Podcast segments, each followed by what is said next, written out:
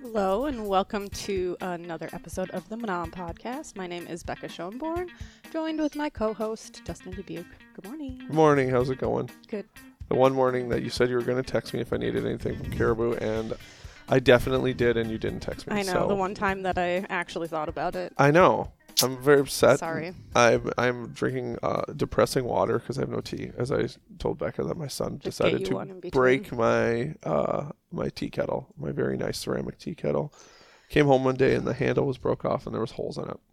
And I was like, well, that is What did he do? a it's okay to be fair it sits in a very poor spot probably uh it sits in like our lazy susan Yeah. you know so i'm every once in a while if the cord's weird it can get wrapped and some and all of our snacks are in there i'm assuming he Mhm. went in there one day like a you know just like a maniac and uh, decided to get himself a snack, which turned into breaking my tea kettle, which I know was, I'm sure, was an accident. I don't think he cared at all, and that's probably my fault. I probably put it in there like an idiot, but that is uh, that is where I am Bummer. and mostly because of now that it's spring, I'm like not drinking as much tea because I'm a Mhm. hot tea drinker. And uh, but uh, to this uh, the morning that we're recording this, it is very cold outside, Mhm. and that's kind of all I wanted, and. I didn't have it. So thanks, co-host. It's fine. Sorry. Next time. I and I just got a new tea kettle too. I could have made you a nice little homemade cup of tea this morning, and I Well, next know, time that's that's what it. I'm going to require. Before we get into this, I have to ask, how was your 30th birthday? oh yeah, I forgot we So talked, talked about, that. this on My on birthday month. we talked about birthday month. How was birthday month? Um, Did you get anything specific for birthday month? Uh, yeah, we uh, I got tickets to see my current favorite artist Noah Kahan, who's kind of like an up and coming musician. Um, and we're gonna go see him at Red Rocks, which has been on my bucket list That's cool. forever. And Cool. We haven't been to Colorado since our wedding, so Nice. Red Rocks is super cool. That would be a place. No, that'd be a place I'd love to go though. yeah, it's been on my bucket list for a long time. And this artist's music is like the exact type of music that you would think would be perfect at Red Rocks. and Sure, I love Colorado, so I'm excited. So we're gonna go on a trip. that's cool. yeah. When is that? Um, July. Cool. Yeah. Other than that, I ate a lot of cookie cake. my friend, my friend got me a cookie cake for my party, and I'm so sick of eating sugar at this point. Yeah. Oh my gosh. Well, that's then that's a successful birthday. month. Successful birthday, if you ask me. Yeah. Good. So I like yeah, it. nothing wild. Okay, good to know. I just needed to know what's, what anything good that happened. So, well, I'll take that. Yeah. Since you skipped my birthday party, I did. I did forget. my lack of tea is payback. I I did 100% forget It's uh, until We're I saw a adults, get it. Snapchat about it, and I was like, "Oh, that's right. that was this evening, and I'm already home." I get it. I Well- was not offended. Well, happy late birthday, Thank you. of course.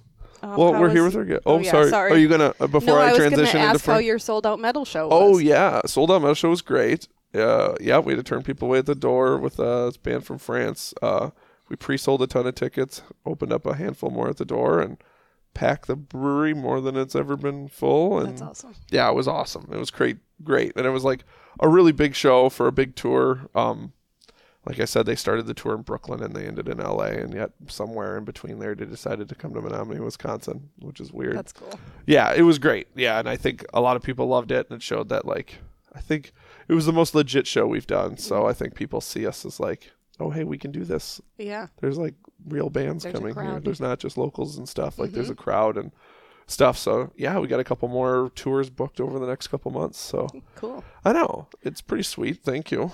Uh, it should be fun. I'm Yeah. excited to keep trying to grow that in Menomonie. It's pretty sweet. Yeah. I got peer pressured into coming to the next one. I can't wait. The next one's going to be great. It should be. It's fun. April 27th. No big deal. Oh yeah, We got a up in a band from weeks. Tennessee coming. It's gonna be sweet. I've never been to a metal show, so I am Welcome. going It's in good- open-minded. It's a, exactly. It's a good time. Like I don't know.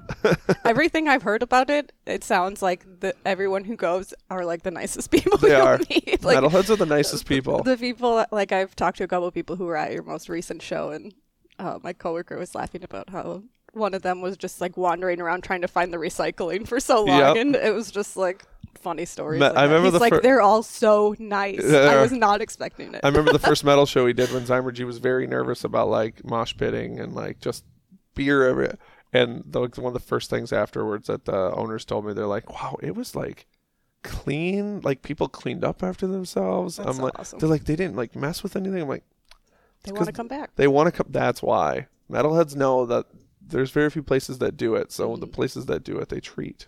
They treat very well. So So yeah, that'll be fun. that'll be fun. A little sneak peek into Dustyn's world. Yeah, it should be a good time. But we are here with Frank Smoot, the director of the Chippewa Area History Center. Nice. Yeah, I did it the first time. Looking at me like I I'm know. supposed to remember. I Well, was like, you, I'm always the one that I'm notoriously known for messing people's titles and locations up on this. even the uh, name of our own show occasionally. Occasionally, that I'll even mess up. Although it's been the a name while. Change. Yeah, I think we figured it out. I finally. think I've got it down now when I tell people the name of the show. So uh, we're finally here. How are you? I'm doing great. Yeah. How is the how is the whole uh, the general easy question is how has it been with a brand new facility in Chippewa up and going? Well, you know, it's been it's been a lot of fun. It was uh, a labor love for a lot of people, and um, we've been open since February third. And by my lights, we're like half done, but uh, there's no trip hazards in the museum, so that's cool.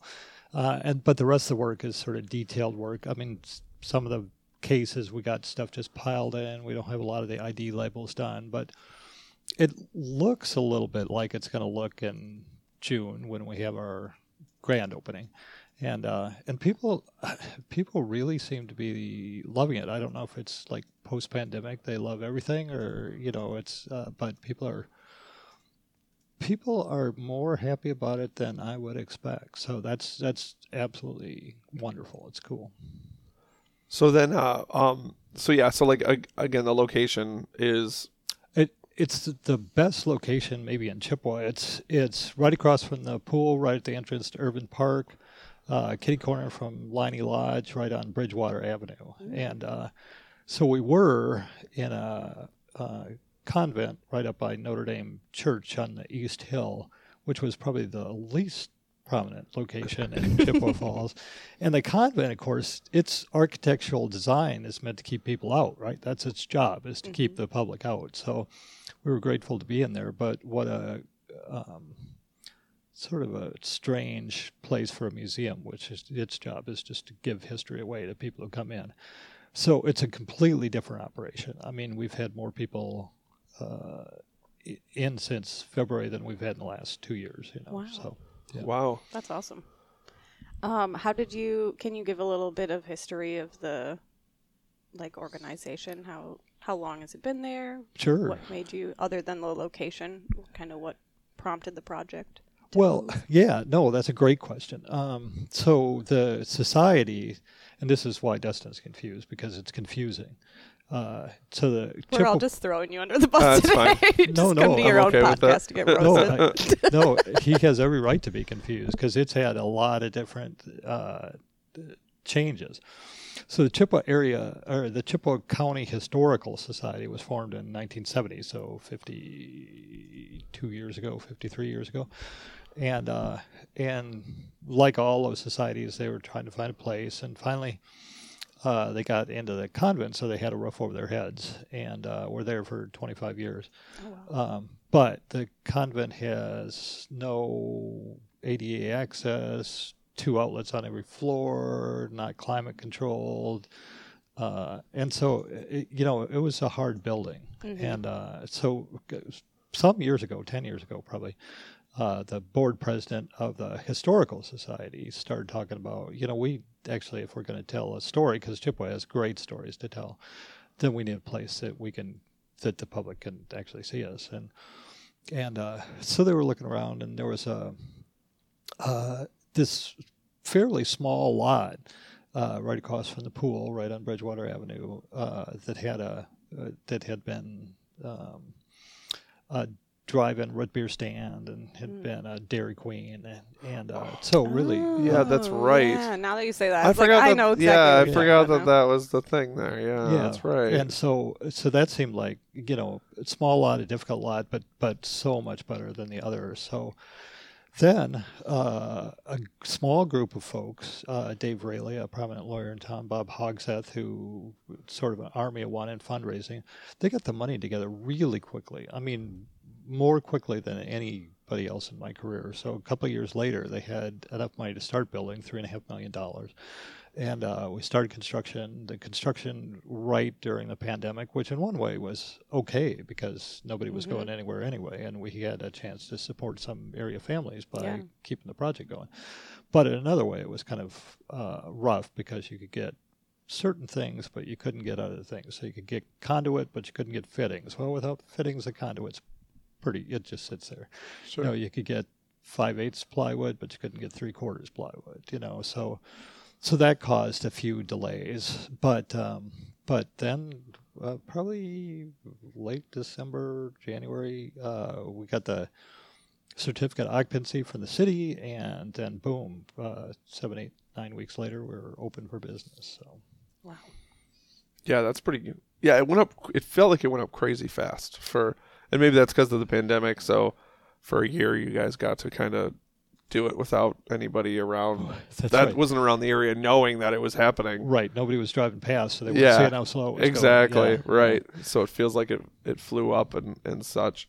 So like when people when what should people expect when they walk into the museum right now? Uh, like w- like how it's set up. What's some of the exhibits? What are like what's it trying? What's the story the place is trying to tell? Well, the the cool thing about it, there's there's a lot of cool things about the building. The building was designed by CBS Squared, Dave Pockner, who deserves a shout out. He's he's amazing. Uh, but um, we're able to do things in there that we could never have done at the convent. I mean, the convent, its biggest door is 36 inches wide. You know, it's a Mhm. it's a personnel door.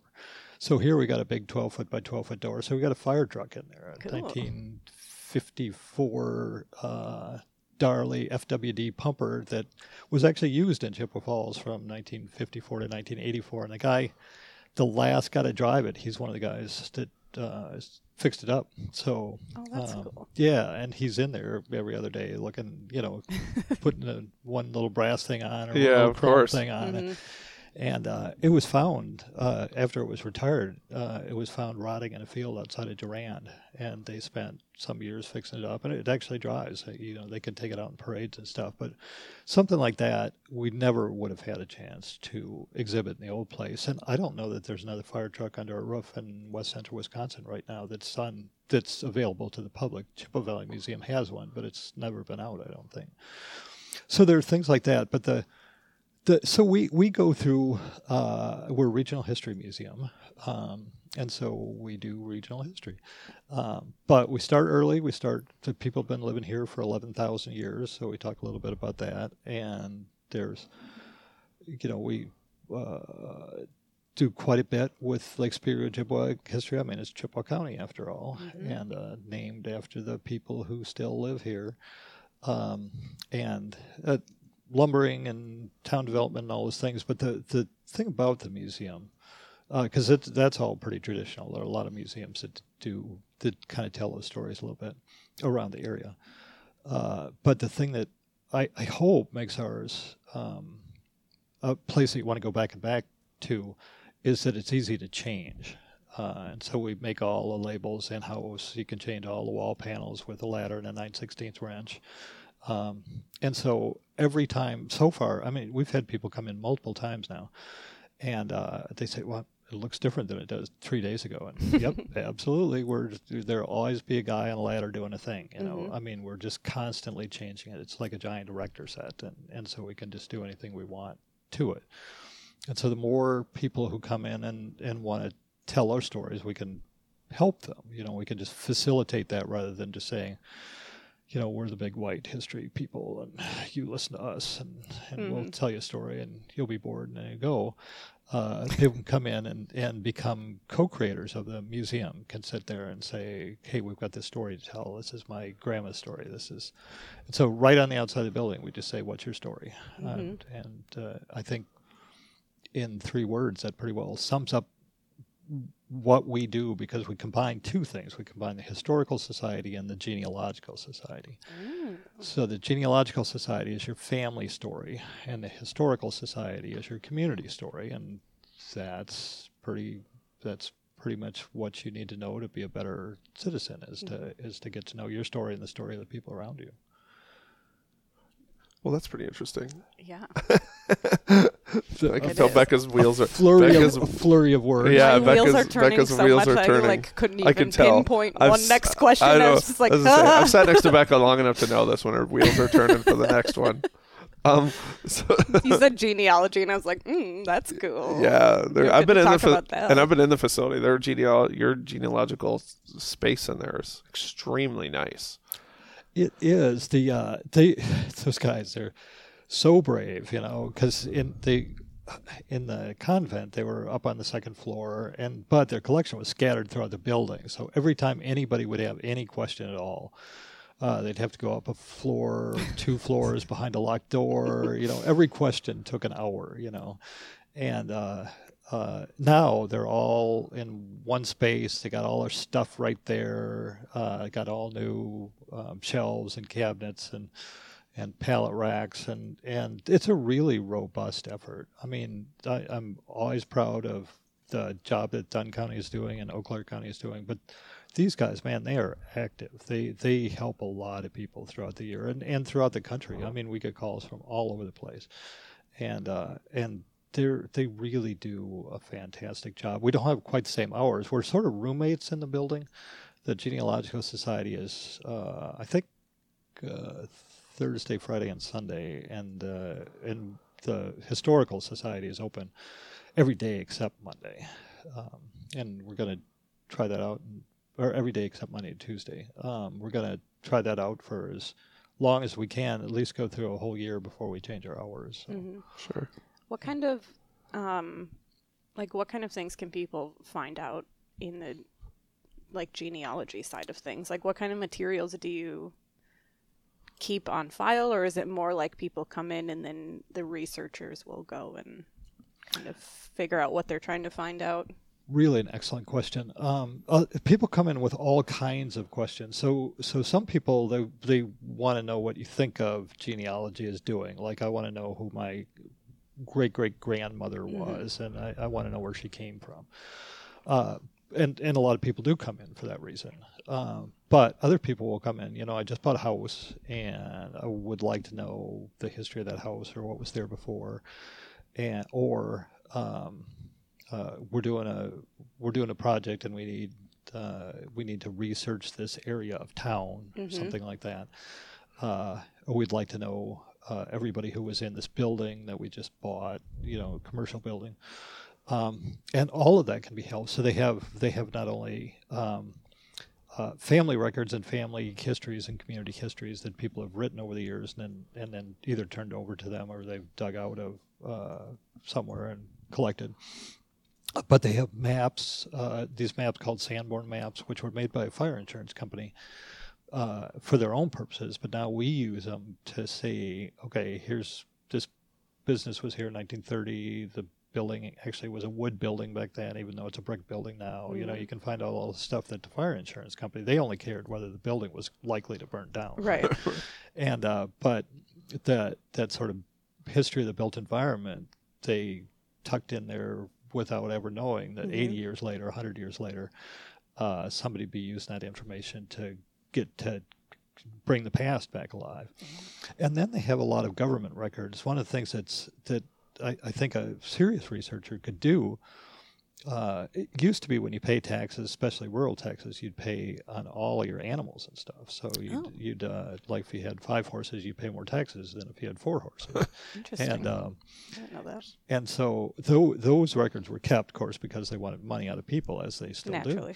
and um, uh, but then you can kind of tell how you know a researcher could kind of tell how diverse an operation was or a neighborhood. Hmm or if one you know if the neighborhoods east of chippewa were different than the neighborhoods west of chippewa if they grew different things or had different uh, had different interests or had you know the the farms were all bigger on the east side than the west side sort of that sort of question. Um, so the the records are just amazing. I mean, you walk in there and they're on pallet racks and they're 12 feet high, you know. And uh, I think people are are surprised that behind this one 36 inch door, there's this whole world in there. You know? Right. Right. yeah. That's really cool. Yeah, so you brought up like being in Chippewa and Chippewa County and stuff, and I know that one of your like probably your biggest history history passion is like the peoples that have been here for ten thousand years, Yeah. or such. And again, you've worked in Menomonie too, so can you give us just some like quick, like I don't know how to. Uh, bring a one question about thousands of years of history that combines the Chippewa Valley. But uh, if, if what your uh, there must be an elevator historical uh, like bullet point that you can like speak on uh, about maybe why that's your interest and why it's interesting for this region. I guess. Yeah, well, the the only thing that people have to remember, the bottom line, is that the people have been here for a long time and they're still here. Right. Um, and a lot of people forget that, you know. So we've you've got uh, this sort of classic American museum thing, right? Is so that we had American Indians, we had Native Americans here, and they kindly got off the stage so that white people could come in and make progress, right? And so then we have the first white baby was born, you know, blah blah blah, and then and then Act Three is is now that you know they'd set up this for progress for real civilization, right? Now we can make progress, so it's all about the town building and and all the big new corporations and how we are now and all this stuff and and that has always just enraged me you know mm-hmm. that that idea because i mean they're ojibwe kids they're ho chunk kids going to stout right now in hotel restaurant management they're still here Right. you know Right. so you know I, I had a comment a long time ago that we were doing an exhibit about lake superior ojibwe and, I- and we were bringing in a um, a sewing machine into the exhibit and the comment was well you know, Indians didn't use sewing machines, and so I, I had to pull up a picture of a of a class of Indian girls using sewing machines. Sure. Look, here they are. See, they're using sewing machines, and they were taken to a boarding school. Um, so there, uh, there are a lot of people who have moved in and out of the Greater Chippewa Valley. Uh, and and one of the questions that I often get, and it's a it's an interesting question, it's it because people it shows that people are thinking. So we've had people here since basically the Clovis era, which is like eleven thousand years ago, and so uh, people will say, well, what happened to the Clovis people? Which is you know it, it shows that they're curious. Well, they're still here. That's the answer to that question, right? They just started using different tools. And so archaeologists and anthropologists put them in a different era, but that doesn't mean they disappeared. You know, 80% of all the American Indians on the continent today can trace their lineage back to the Clovis period. So they're all still here. And uh, so the, the people who built the mounds in Menomonie, uh, they're people of the Oneota tradition, and their ancestors are the Ho-Chunk people who are still, I mean, go to the Ho-Chunk Casino in Wisconsin Dells right now and get yourself a, get yourself a burger and lose some money, you know. Right. And uh, so, so all those folks uh, are uh, still here. So over the years, uh, this this is a, a Wisconsin is a crazy interesting place to study this because it's been like when the uh, the Iroquois, who are very very imperialist, when they're trying to uh, trying to go west and take over more territory, the Ojibwa actually kick them back east, and uh, and uh, so. uh, And, but there were all these big refugee camps. Like Ashland's refugee camp was bigger than Ashland is today. Had Oh, more wow. people than Ashland Oh, today. really? Back in the Interesting. 1600s. And so you got all these people moving in and out of there. And uh, and I love that history. I love the history of all these groups who who some of them left, some of them came in, uh, some of them are still here, and uh, and I, we were never taught any of that in school. I was never taught any of this Right. in school, and so I want people to. I, I want that to stop. I want us to be a place where where you can learn that kind of stuff. So, Yeah, that's really cool. Yep. It's such a big, obviously huge part of our yeah. nation's history. American Um, history starts with Indian history. you Yeah. know. Yeah.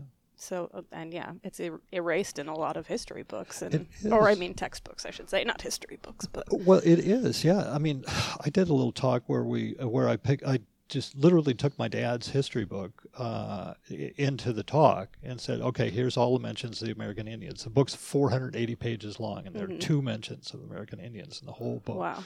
And this is what he learned from. This is what he learned from when he graduated high school in 1949, and uh, and that that that story, which which threads throughout all of American Indian history, I think, has just been uh, just been hidden intentionally because because we're ashamed. Uh, I, I mean, I think we've been gaslighted for 200 years, um, and Yeah. so so Frank Smoot's going to stop that. You know, Good. That's great. it's just an army of one right here. Only you can prevent forest fires. um, Fascinating. Yeah, it is. It really is a really interesting thing. It's important work, though. I mean, that is s- stuff that could, I mean, it could just disappear and we could not ever know that it happened. Eventually, we're going to get to a point where if people are not talking about the history, it's not going to be known. That's exactly right, and it's also ripping the headlines. I mean, in, in Oklahoma right now, the Sup- our Supreme Court, which is not a particularly liberal Supreme Court right now, but they decided uh, there was a case. that seems sort of unrelated, but they decided uh, in the favor of tribes down in um, in Oklahoma that they have sovereignty over a large chunk of Oklahoma, and so that I mean that's the, those cases go on every day all over the country. Sure. What treaty rights means, what we did, those, those still are ever present in our lives, but we never hear about it on the news, you know. And so, so you're exactly right that um, that we go uh, along thinking, uh, not thinking of uh, this history, and yet we're surrounded by the implications of it and the ramifications of it all the time, all the time. It was not that long ago. No, That is something I'm constantly reminding myself oh, of. yeah. Is like Oh. it was not a million years ago. Like there, we're not that many generations no, boarding scho- separated boarding schools were not that long ago. Oh no, I'm Yeah. telling I, you know, There's- uh, the thing. Uh, and another thing that people don't understand about boarding schools, they thought that uh, when people walk into a museum, they generally think that orphans were taken to boarding schools, and that's not true. People were, uh, kids were taken out of their homes. They were taken out of homes with moms and dads, sometimes at gunpoint, as young as six years old, um, to break their tribal ties, right? To to break to be taught in English, to not have any tribal traditions, uh, to become Americans, Ameri- white American unquote, citizens, yeah. right? Um, and uh, and those, I mean, I've talked to people who are at boarding schools. They're Right. they're still alive today, and they went through that. They got their hair cut. They got taken away from mom and dad. They they uh, were beaten for speaking Ojibwa. Um, and so, yeah, I mean, there there's still people uh, walking around who went through that, who went through that trauma, that generational trauma. And here, up here, we're kind of lucky in some ways because uh, the the Ojibwa people here were not removed from the area. You know, there, there of course there are tribes, bands, nations, and communities in Iowa, in Illinois, in Kansas, and they were removed. You know, the, and so there's no presence of American Indians in those states except people who've moved in to go to college or or whatever. But here, uh, you know, you can go up to Honor the Earth, and there's still, I mean, there's still 4,000 people up at Lac Courte Oreilles, 4,000 people at, at Lac Flambeau. And you can go up to a powwow and, and, and talk to folks and have some fry bread and sit around listening to the drums, you know. And so, in in that way, the chains weren't broken here. There were enough people. There was enough um, sort of critical mass of indigenous people here that uh, that that chain was never broken. They never lost their language. There still were speakers of it. But if you go out to the West Coast, and by the time they got to the West Coast, the U.S. government was really, really good at at this ex- cultural extermination. And so, you know, like the last speaker of the Coos language uh, died in the 1930s. The, the last person on Earth who spoke that language, you know, Wow. and uh, and so that that cultural extermination, they've they've had to piece back together their culture, you know, from records, just like just like people here can go to a museum and learn about their grandparents. These people they had to they had to study uh, what their culture was like to rebuild their culture. And so uh, here we're lucky that, that that didn't happen. At least I mean it was. You think it was bad here? It was worse el- elsewhere. You know. Sure. So Interesting. I never think of it like that. I suppose. Yeah. Well, that's why history museums exist. well, that's As for- Yeah. that's why they should exist. that's why exactly why they should exist is Yeah. to tell you all the fun, uh, all the fun and bad, great good and things. bad. good Yeah, and bad. history's not just good stuff. It Well, also yeah, is all the bad too. yeah. which- Yeah, that's that's the thing also that that I am really interested in is I think people confuse history and sentimentality a lot. So you know those those good old days, right? We drove around Model Ts and we went to the soda fountain and all that, and then all that's true. It's absolutely true. But if you don't also think of other people who may have had different lives, then it's just sentimentality. in the Then same time right. frame. Yeah, Right. exactly. Yes. Like. It was great for you, however, for everyone, a lot of other people, it was Right. very traumatic during the same time period. and and it, those two things can be true at the same time and they can be mm-hmm. honored at the same time it doesn't mean it doesn't mean that people didn't have fun and go to the soda fountain what it means is that it's a lot more complicated than you're letting it be Yep. you know? Right. exactly. And again, that like you said, that's the rose-colored glasses of everything, right? That's right. Nobody, we don't really like to talk about the bad things, No, but again, that's why important. history, again, people like yourself and stuff exist is to tell these things that that shape who we are today. Gosh, what a gross statement that is, but that's It's true. the And- truth. truth in a way. Right and and it's not yeah it's not a story of victimization i mean you go up to like i said you go up to honor the earth and man those guys are joking around they're having fun I Right. mean, they're survivors you know they're thriving and uh, so that they would they would really come down on like a ton of bricks on somebody who said they were victims i mean there's they're survivors Sure, Mm-hmm. sure. and uh, uh, and so are we all. I mean, you, you, you know, you get you get a, a Norwegian family who comes across on a on a boat, you know, the, at the Chippewa Valley Museum in Eau Claire. So Lars and Greta Anderson, uh, you know, they they come by boat. It's not a great journey. Everybody's sick. People are dying on the boat. And then they get to uh, the United States. They have to take a lake steamer, and they end up at Waupun, Wisconsin. And then they walk uh, from Waupun to Chippewa County. Oh my god. I mean, that's that's a walk, and then they and then they winter in a little shed with their baby, you know, and uh, and there's about 18 ways that I could have died right on that trip, you know. Just walking. If I walked, yeah, I was just gonna say, if I walked home right now, there's about 18 ways I'm dying on that trip. Absolutely, and and so they're brave survivors too, you know, and and they get this little they get this little farm, they build themselves a log house and and have kids, and and that place is still a farm today. I mean, they're survivors as well, Sure. you know, and. Um, Yeah. Yeah, that's pretty awesome. So, as we wrap up here, Yeah, we gotta cut ourselves I know off. We're it's very typical. Uh, so you kind of already said where people can find you, the hours and such. I'm assuming there's a some a website and social media too for you. There are. There's about four websites, which we're trying to get down to about one website. And uh, but no, eleven to five Wednesday through Sunday, right at the entrance to Irvine Park on Bridgewater Avenue. And uh, and if you come this month, you'll hear and see and engage in some stories. And two months from now, there will be different stories in there. Sure. So so that's I think that's the fun part. Yeah, that's reason to that's come a great back. part. Yeah, more reasons to come back. It's a tough t- tough thing for museums most of the time. Um, so we end every podcast with the same two questions to our guests. Okay. Uh, so mine is, what's your favorite movie? Uh, wow, that's a that's a great one. Um, I, you know, I gotta say, probably Dead Man with Johnny Depp, the Jim Jarmusch film. Oh yeah, Yeah. I've never seen it. Yeah, Me either. Yeah, I've never seen it. A Johnny I Depp know what it movie is. I haven't and seen. Jim Jarmusch is a great. Yeah, he's, Yeah. he's a good filmmaker. So I'll have to watch that one. That's one I've not would never think of. Yeah. Yeah. All right, you're up. Um, I'd like to know what good food you've eaten lately. Mm, that's even even tougher because I, I haven't eaten anything good uh, too lately.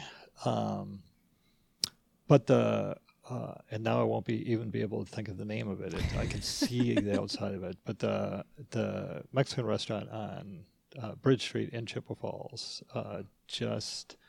Uh, it's it's pretty good food. It seems pretty authentic to me, and I just ate there about a week ago, probably. So, Mm. What'd you get? uh, I always just get a burrito. I, I just Classic yeah, choice. Yeah, Delicious.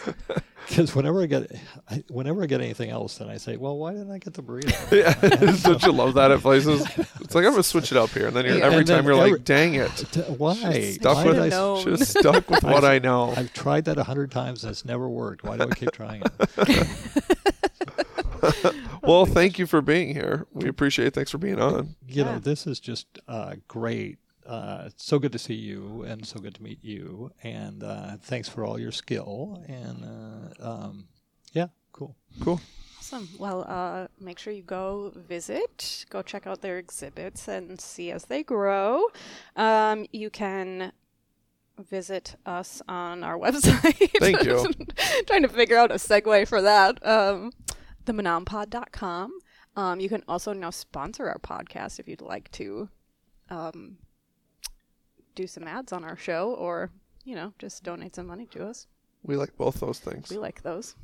Um, so you can do that on our website now too, which is very exciting. As you know, Dustyn and I took this podcast independent, so now that means that we get to foot the bill for all of our expenses too. So we're adding some local advertisement opportunities so that um, we can pay our producer Scott, who I'm sure would love to work for free for us, but you know that's not how the not how the world works. um, so yeah, visit our website, follow us on Instagram and Facebook at the Menompod, and until next time, we will see you later.